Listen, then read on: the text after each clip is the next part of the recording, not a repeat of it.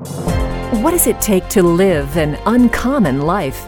Here's Super Bowl winning coach Tony Dungy with today's Uncommon Life Challenge.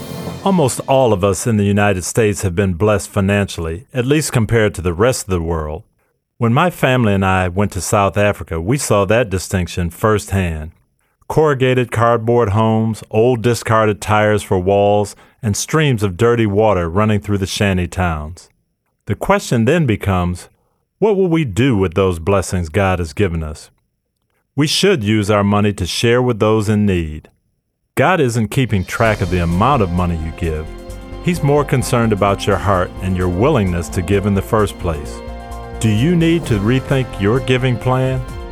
Tony Dungy, author of the One Year Uncommon Life Daily Challenge. Read a sample chapter of the new book at uncommonchallenge.com. That's uncommonchallenge.com.